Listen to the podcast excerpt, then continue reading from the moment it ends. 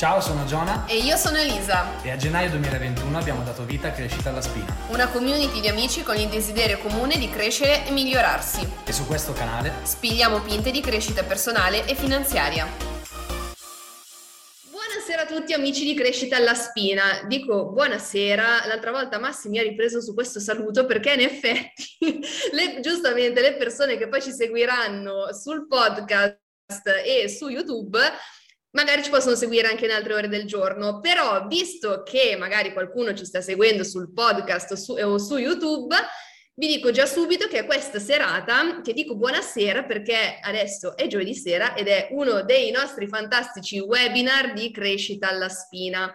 Questa sera parleremo degli archetipi, andiamo avanti col nostro viaggio sugli archetipi e parleremo dell'archetipo dell'amante e del cercatore. Ma prima di entrare nel vivo di, di questo tema che secondo me è veramente molto affascinante, una piccola premessa su Crescita alla Spina. Allora, che cos'è Crescita alla Spina e chi l'ha fondata? Crescita alla Spina l'abbiamo fondata io e Giona all'inizio di, di questo duemila, duemilaventuno, eh, era già nei nostri pensieri fine duemilaventi, però ufficialmente l'abbiamo fondata, l'abbiamo aperta al, all'inizio duemilaventuno perché a un certo punto abbiamo sentito la necessità di fare un passo in avanti rispetto alla nostra missione personale. E quindi come queste conoscenze messe in pratica hanno aiutato tanto noi a migliorare il nostro stile di vita, ci siamo detti perché non condividerle gratuitamente con quante più persone possibili, condividere più valore possibile e appunto, eh, visto da buoni scout, lasciare il mondo meglio di come l'abbiamo trovato. E allora appunto abbiamo ideato questa serie di webinar che eh, vogliamo che siano proprio come un, uh, un tavolo in amicizia la sera, mentre si beve una birra, davanti alla birra al posto di parlare di stupidate parliamo di crescita personale. Quindi noi ce la siamo immaginata proprio, proprio così ed è proprio per questo che i ragazzi che partecipano live con noi a questi webinar dopo abbiamo l'occasione di fare quattro chiacchiere tutti insieme. Per partecipare live come si fa? Nelle, nella descrizione sia del podcast che del canale YouTube trovate il link per accedere al canale Telegram. Perfetto ragazzi, come anticipavo prima, per chi si fosse connesso per la prima volta oggi, abbiamo parlato negli ultimi mesi degli archetipi del viaggio dell'eroe. L'esperto del viaggio dell'eroe tra, tra noi due è Giona, di solito, però anch'io sono molto appassionata di, di questo tema, ma soprattutto sono appassionata di archetipi. Quindi quando è uscito fuori questo discorso ci siamo un po' divisi le serate da fare, ho detto, cavolo, io voglio parlare assolutamente, lasciami qualche serata sugli archetipi perché mi piacciono troppo. Comunque, che cos'è il viaggio dell'eroe? Il viaggio dell'eroe è un modello, astra- ehm, guardandolo in maniera astratta, è un modello che possiamo utilizzare a nostro supporto per autorealizzarci. Perché? Perché ci dà un sistema. Quindi dandoci un sistema riusciamo a scrivere la nostra vita, eh, a comprendere le fasi che abbiamo già vissuto, quindi a, a capire dove siamo in questo momento e quali fasi dobbiamo ancora vivere. Perché il viaggio dell'eroe può essere visto sia in maniera ciclica, ovvero eh, ogni, ogni aspetto della, in ogni aspetto della nostra vita possiamo vivere un viaggio dell'eroe. Quindi si parte, facciamo tutto il viaggio, incontriamo i nostri compagni di viaggio, affrontiamo il drago, torniamo a casa, in ogni ambito della nostra vita. Ma la nostra vita in sé, di fatto, è anche questo un viaggio dell'eroe. Cioè crescendo, diventiamo persone sempre diverse, affrontiamo draghi sempre diversi e alla fine c'è sempre una sorta di ritorno a casa. E quindi gli archetipi sono, sono così particolar, sono particolarmente utili perché ci permettono di identificarci in, in essi e identificandoci riusciamo a capire dove ci troviamo in questo momento. E soprattutto poi, infatti dopo ve lo, ve lo, ve lo sottolineerò meglio dopo, ma riusciamo a capire quali sono i nostri punti luce e i nostri punti, punti ombra su cui lavorare per autorealizzarci. Quindi... Eh, appunto ogni stadio cruciale della vita è scandito dall'attivazione di precisi archetipi e ci permettono di comprendere meglio le fasi che stiamo vivendo. Gli archetipi del viaggio dell'eroe, come, eh, come sono stati sintetizzati in alcuni libri, sono dodici. Il discorso che facevamo un po' di serate fa sugli archetipi, però, è che qualsiasi cosa nella nostra vita può essere un archetipo, può essere preso come un archetipo, e magari poi alla fine del, del webinar, magari anche con l'aiuto di Giona, spieghiamo come facciamo a utilizzare gli archetipi a nostro vantaggio, quindi come utilizzare l'energia degli archetipi a nostro vantaggio. Quelli che analizziamo noi insieme comunque sono dodici e, come c'è scritto qua, mh, Cioè, ognuno di noi, in ognuno di noi c'è uno, due, tre archetipi massimo che sono veramente, eh, veramente predominanti nel nostro carattere, e però comunque tutti ce li abbiamo dentro di noi, ok? Cioè tutti gli aspetti di questi archetipi in maniera meno preponderante o più preponderante vivono dentro di noi. Quindi abbiamo già visto gli archetipi della prima fase, perché infatti le altre volte non vi abbiamo specificato questa cosa. Gli archetipi sono divisi per fasi, quindi abbiamo visto gli archetipi della prima fase, i preparativi, quindi partiamo dall'innocente. Chi è l'innocente? È il bambino, è, è quella, quella figura molto, molto particolare che vive un po' sulle nuvole, distaccata dai problemi del mondo, che addirittura allo stremo è quel, quella persona che non si interessa quasi di quello che gli succede intorno perché vive in questo mondo fatato. Poi c'è l'orfano, una persona un po' più disincantata, che magari ha vissuto delle difficoltà nella sua vita e eh, proprio per queste difficoltà l'hanno buttata talmente tanto giù che fa fatica a riprendersi, quindi è anche magari un po' troppo vittima degli eventi. E poi l'altra volta abbiamo visto l'archetipo del guerriero, dell'angelo custode. Il guerriero, che è quella persona che invece super grintosa, che affronta ogni situazione della vita eh, come, come, se fosse, come se fosse veramente vita o morte, bruciando le navi. E l'angelo custode, che invece è la persona che eh, tende a sacrificarsi un po' troppo per, uh, per le persone che ha nel suo intorno. Questi sono legati alla prima fase, quindi alla fase dei preparativi. L'eroe, quando parte, eh, o è lui direttamente uno di questi archetipi, oppure è più facile che nella prima fase iniziale della sua vita incontri uno di questi archetipi. Passiamo adesso, adesso iniziamo a metterci in viaggio, infatti cambiano totalmente le sfumature. Da, da che avevamo degli archetipi un po' più definiti, iniziamo a entrare in archetipi un po' più astratti, quindi quelli dell'amante e del cercatore. Questa sera poi voglio parlare anche di, di una cosa che a me appassiona molto, che sono i tarocchi. Infatti, ogni, ogni archetipo, siccome sono delle figure ancestrali che possiamo, che possiamo ritrovare in ogni cosa, si ritrovano anche nei tarocchi. L'amante è questa carta qua, non so, già non si vede? Sì, avvicino un po', un po', perfetto. Ok, è questa carta qui, l'amante, gli innamorati, perché l'amante... Eh, sì, è vero, si sviluppa dai ventotto ai trentacinque anni, se non c'è un eccessivo conformismo, e dopo vi spiego cosa vuol dire, e inizia a formarsi l'identità. Il, il dubbio che si crea un po' quando si sente la parola amante, infatti anche quando leggo i tarocchi a qualcuno e magari esce l'amante, mi guardano un po' straniti, tipo, ma io non ho l'amante, io non so innamorata. L'amante in realtà ha poco a che fare con questioni di cuore e soprattutto con questioni di tradimenti e robe varie.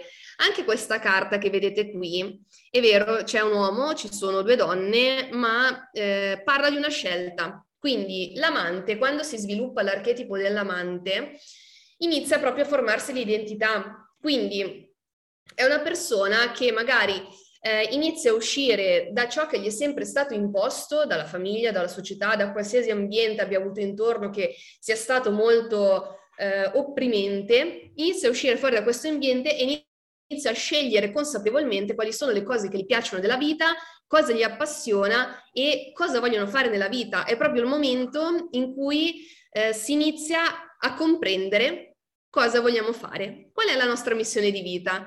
Infatti io lo sento molto vicino a me, questo, questo archetipo. Non è detto necessariamente che si sviluppi tra i ventotto e i trentacinque anni.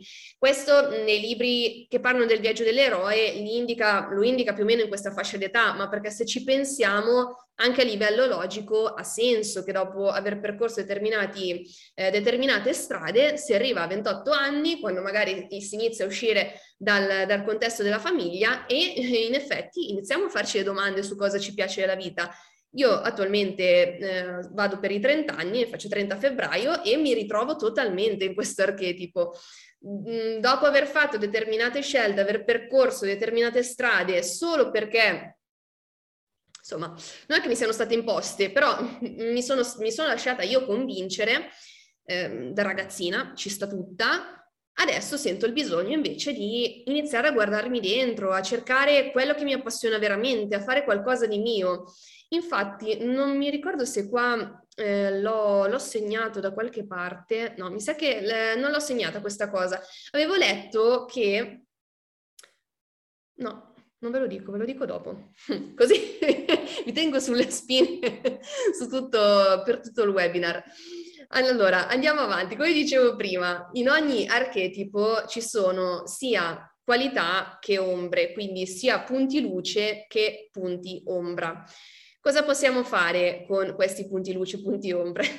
Ho visto che è arrivato un altro messaggio, un insulto. Non frequenti troppo Agatha.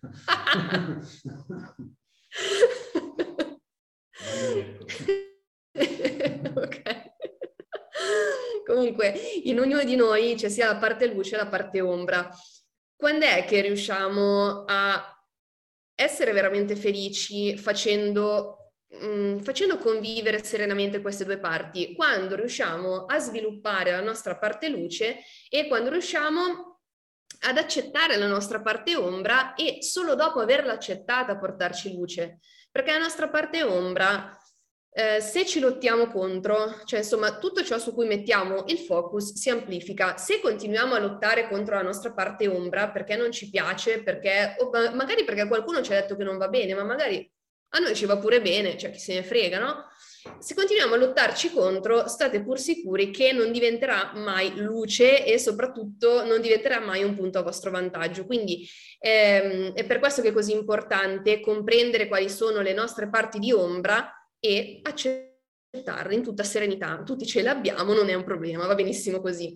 Quindi le qualità dell'archetipo dell'amante sono prima di tutto la passione, quindi la, la capacità di fusione con l'altro, il, il, quel senso forte del propendere a cercare la propria identità, capire chi siamo e quello che ci appassiona. Per quello che dico che io in questo momento mi sento molto, mi sento molto dentro l'archetipo dell'amante, perché, caspita, mi faccio domande un giorno sì e l'altro pure su quello che mi appassiona, su quello che voglio veramente fare, su, sulla vita che voglio vivere, sul messaggio che voglio portare nel mondo.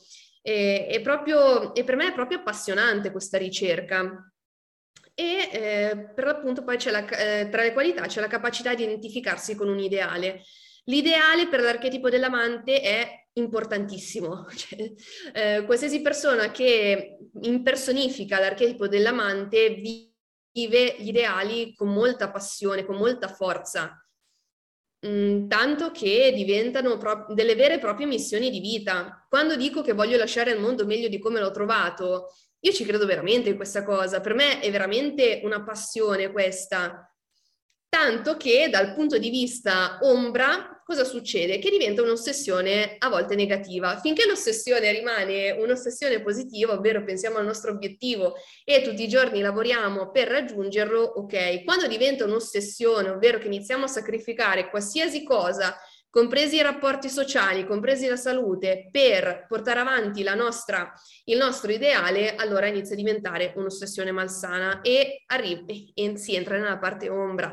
Quindi c'è pure un'eccessiva identificazione con l'oggetto dell'amore, in questo caso col nostro ideale. Quando ci si identifica eccessivamente in una... in un ideale si rischia anche di farsi ammazzare per quell'ideale, che per carità per qualcuno può sembrare anche un gesto eroico, stiamo parlando di viaggio dell'eroe, però mh, non so se poi le persone che vi vogliono bene sarebbero così felici di vedervi felici di vedervi ammazzati per un ideale. Quindi bisogna comunque stare attenti, bisogna mantenere dei confini. Invece nella parte ombra rischiano di perdersi questi confini, eh, appunto diventa un'ossessione non positiva e si rischia di estraniarsi dal mondo, tutte cose che sarebbe meglio non fare. Lo scopo nella vita del, dell'archetipo dell'amante è l'autorealizzazione, quindi c'è proprio questa forte pulsione nell'autorealizzarsi, nel capire chi è e cercare di autorealizzarsi. La paura ovviamente diventa quella di perdere gli affetti e anche qua mi ci ritrovo tanto. Perché, in eff- perché eh, ho passato tanto tempo in un'ossessione negativa in cui sì, mi rendevo conto che stavo perdendo degli affetti, che poi magari è andata anche bene così, ma d'altro canto mi faceva anche paura questa cosa. E perciò mh, bisogna sempre bilanciare, bilanciare i due, i due piatti della bilancia. E la relazione con il problema qual è? Allora, la relazione con il problema, intanto all'interno del viaggio dell'eroe, è come si affronta il drago, ok? Il problema è il drago. Quindi il drago, in realtà, l'amante lo va, eh, lo va, lo va a cercare e cerca proprio di entrarci in contatto, quindi non, non ci lotta contro. Un, stiamo parlando ovviamente del, dell'archetipo amante, mh, dal punto di vista luce, quindi dal punto di vista luce l'amante non, non cerca di lottare contro, contro il drago, anzi cerca di entrarci dentro, di vedere le cose con i suoi occhi, e questa cosa, ragazzi, è potentissima, perché imparare questa qualità, che può essere, che possiamo chiamarla qualità dell'empatia, quando non diventa troppa, insomma, quando non si iniziano a perdere i confini, come dicevamo anche l'altra volta, quando si sta nell'empatia e si impara a, a guardare il mondo anche con gli occhi degli altri, abbiamo vinto, perché ovviamente ognuno di noi filtra la realtà a modo suo. E un amante, in questo caso, è capace di relazionarsi con tutti, quindi diventa veramente forte e capisce che il drago è dentro. Quindi anche qua è, una grande, è un grande passaggio verso la maturità. I problemi esterni non esistono di fatto. Se c'è qualcosa in, all'esterno che non ci piace, facciamo prima a guardarci dentro, a identificarlo dentro di noi, questo drago, risolverla dentro la questione. Quindi portare luce all'interno, risolvendo la questione col nostro drago, e dopo vedete che come per magia all'esterno si dissolve tutto. E, ed è anche molto bello perché poi alla fine si arriva ad amare la propria ombra. Quindi eh, la relazione con, con il drago per l'archetipo amante è molto, è, è molto positiva, e per l'appunto, se vi ritrovate in questo, in questo archetipo, la carta relativa dei tarocchi è questa qui. Come utilizzare le carte dei tarocchi? Io, ad esempio, quando ho bisogno di questi archetipi, ci medito sopra, o me le guardo o me, lo, me le metto come sfondo del cellulare. Ma si è fatto una cosa molto intelligente, si è, si è messo il suo archetipo, che è il Papa, come sfondo del telefono. Quindi tutte le volte si ricorda dei punti, tutte le volte che apre il telefono si ricorda dei suoi punti luce, dell'archetipo del, del Papa, del, della lama del Papa, perché appunto si, se l'è messo sul telefono. Come si fa a riconoscere il proprio archetipo? Eh, io vabbè, gli avevo fatto il calcolo con la numerologia, quindi sommando tutte, tutti i numeri della data di nascita esce fuori un numero archetipico, archetipico dei tarocchi, quindi de, bisogna sommare la data di na- i numeri della data di nascita e fare in modo di rimanere in un range tra uno e nove. Infatti, adesso passiamo al mio.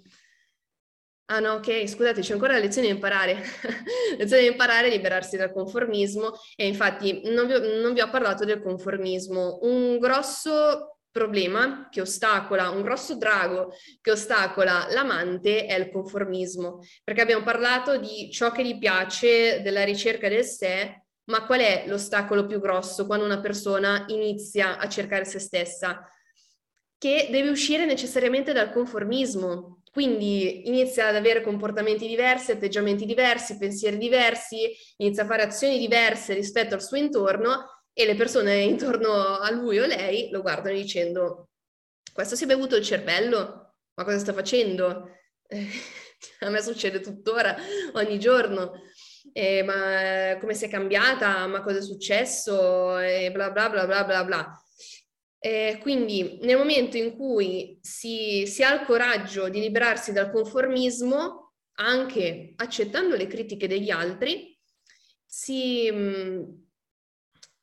basta, la lezione, la lezione l'abbiamo imparata sostanzialmente, quindi tutto, e poi la seconda lezione di imparare è che tutto è uno, quindi che non c'è una, in realtà non ci sono divisioni tra interno e esterno, eh, tra me e te, tra lui e lei, tutto è uno. Quindi questa è un'altra lezione importante da imparare.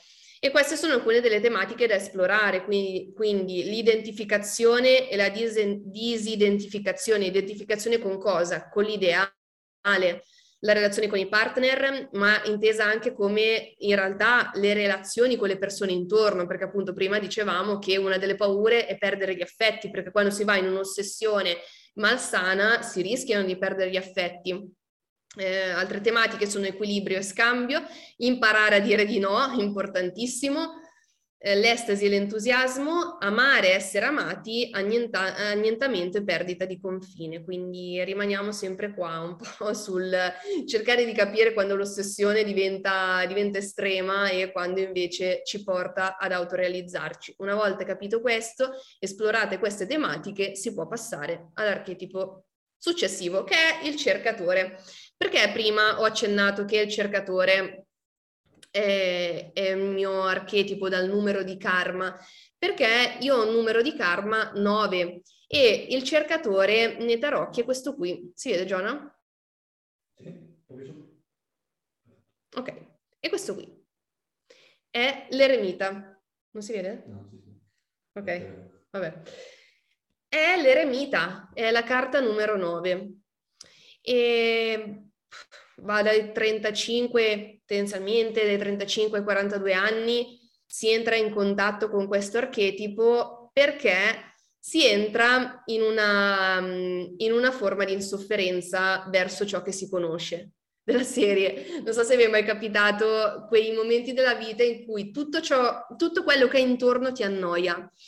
Non c'è niente che ti appassiona, ma non perché hai perso la voglia di vivere, semplicemente perché sono tutte cose che hai già conosciuto e quindi senti questa insofferenza e vuoi trovare sempre qualcosa di nuovo, vuoi qualcosa fuori dall'ordinario, eh, vuoi qualcosa che non sia solito. Ecco, quando senti forte questa pulsione è perché stai entrando nell'archetipo del cercatore. Eh, io ad esempio, che questo archetipo ce l'ho come numero di karma, l'ho sentita spesso questa sensazione nella mia vita. Infatti Giona, che mi conosce bene, lo so benissimo che mh, io ad esempio sono una persona che si annoia in fretta. Infatti per me la persona più eh, la, la sfida più grande è proprio quella di rimanere costante nelle, nelle mie azioni, nei miei obiettivi, perché io proprio mi annoio in una maniera, ma della serie, che fino a qualche anno fa non riuscivo nemmeno a finire di leggere libri. Cioè magari leggevo i primi capitoli e poi il resto lo sfogliavo perché non riuscivo a starci su.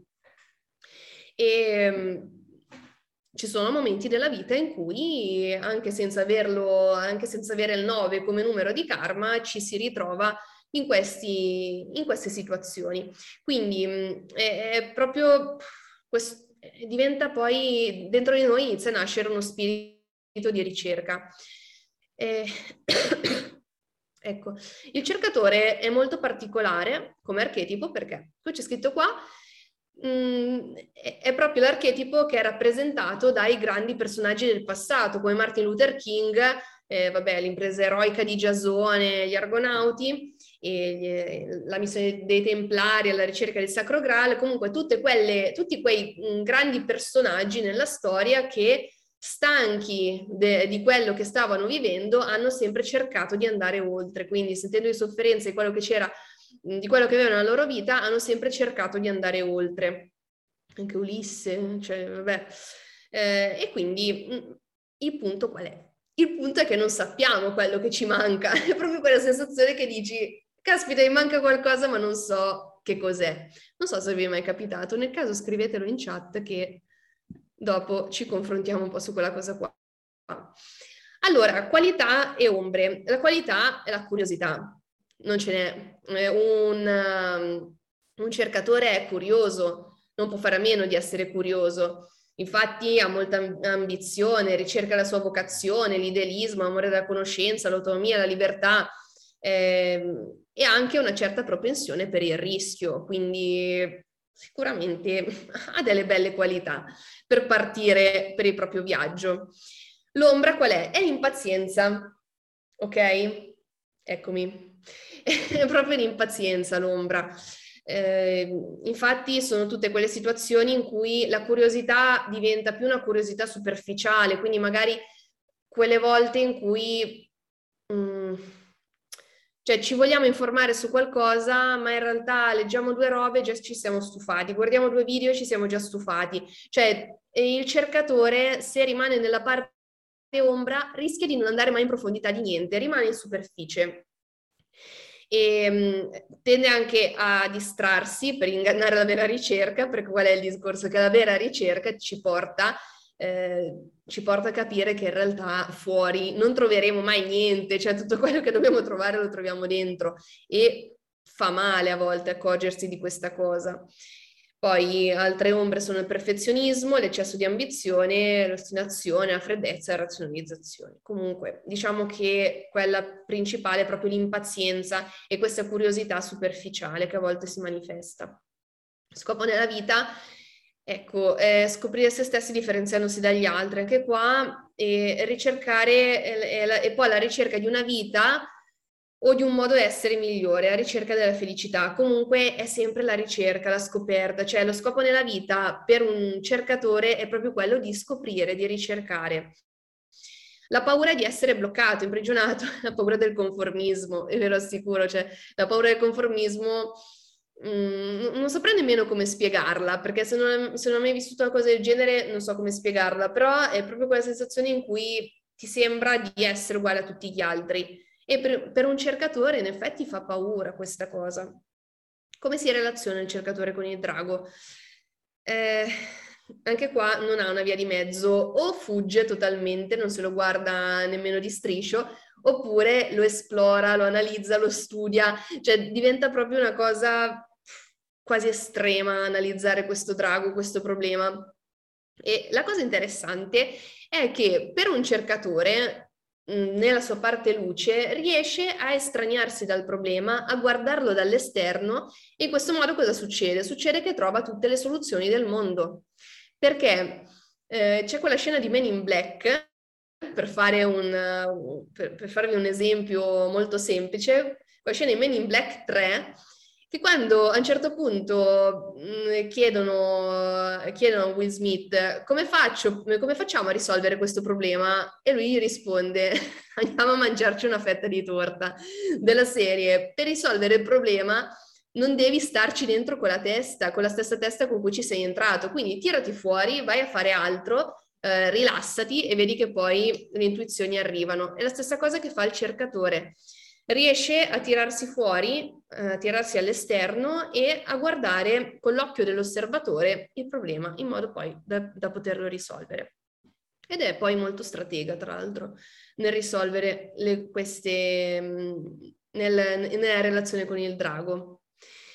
La lezione da imparare è bellissima questa, e continuare ad avere fede che prima o poi arriverà la meta, prima o poi si arriverà alla meta, anche se in questo momento magari si sta vagando nel deserto.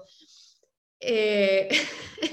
Ed è proprio una lezione da imparare. A me ogni tanto capitano quelle giornate in cui mi sento proprio sconfortata e mi sento proprio vagare nel deserto. Infatti quando ho letto queste cose nel libro ho pensato, mizzega, cioè, mi calza a pennello questo archetipo.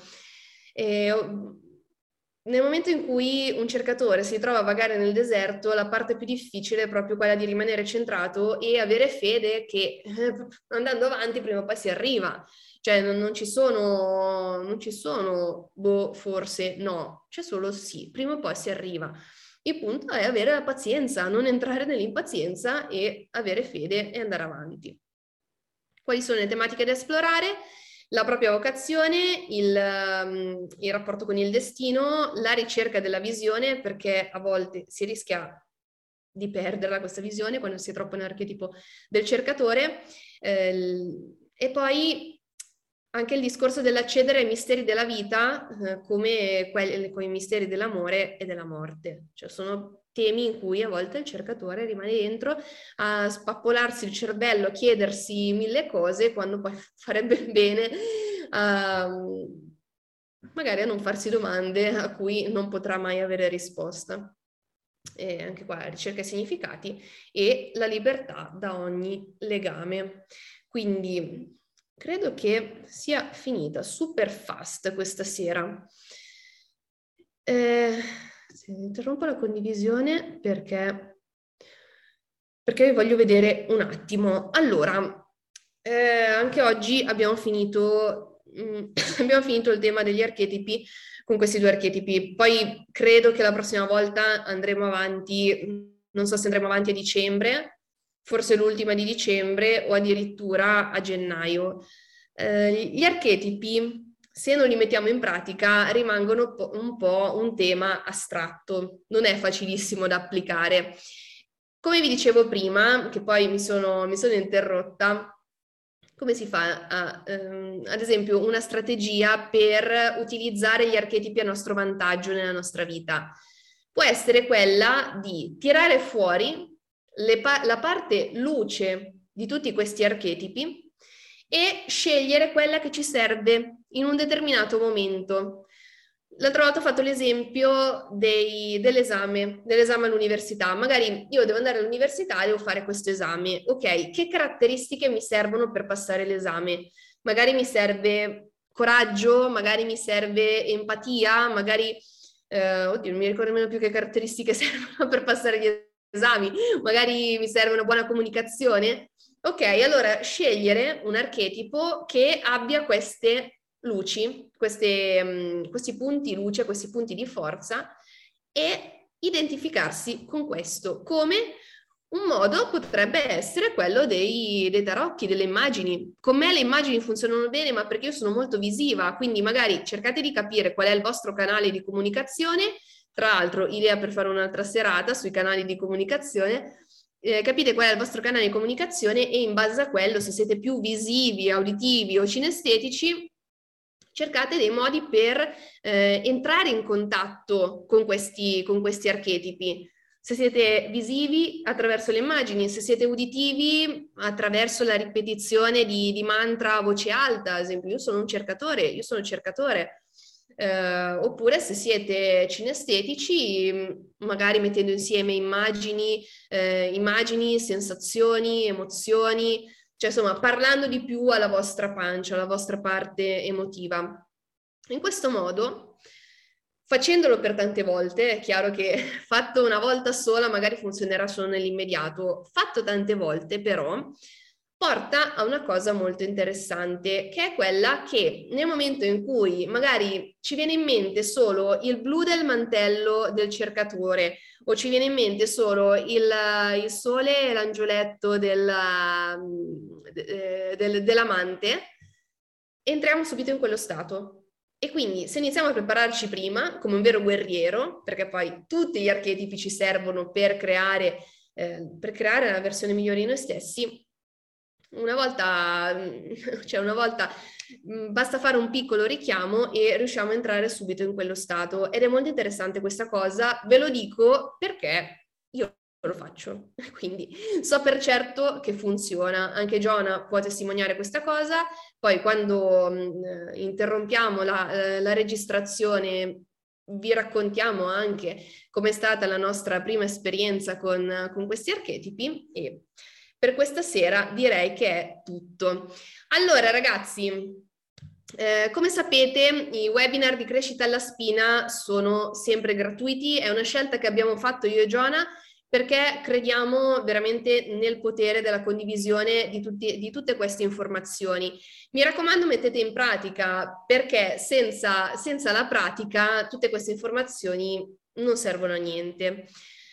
L'unica cosa che vi chiediamo è eh, di, di condividere il nostro lavoro, perché per noi comunque è frutto di ricerca. Non so se vedete tutti i libri che ho qua dietro, sono, sono una piccola parte di quello che leggiamo costantemente io e Giona, e quindi tutto questo lavoro di ricerca, il modo migliore con cui potete, potete dirci grazie è aiutarci a crescere. Quindi se vi va, prendete il vostro telefonino, fate uno screenshot a questa, a questa serata, anche se ci state seguendo dal podcast o se ci state seguendo da YouTube, e condivideteci nelle vostre storie taggando me e Giona, che saremo felicissimi di ricondividervi. Quindi grazie, grazie a chi lo farà e grazie a chi non lo farà, perché, eh, perché comunque... Se, se possiamo anche solo cambiare la vita dello zero virgola uno per cento a, a una persona, noi siamo felici così. Un'altra cosa importante che qualcuno di voi ci ha chiesto: per collaborare con noi, perché tutte queste informazioni, tutte queste, sì, tutte queste informazioni le mettiamo in pratica quotidianamente eh, col nostro team, lavorando col nostro team nell'ambito del community based marketing. Per collaborare con noi semplicemente ci scrivete in privato, cioè, non, non bisogna fare voli pindarici e robe strane. Se volete collaborare con noi, visto che ce l'avete chiesto, per l'appunto ci contattate in privato, a me o Giona, eh, in base a chi, avete, a chi avete conosciuto. Quindi io direi che possiamo interrompere la condivisione, grazie per aver seguito fino a qui e ci vediamo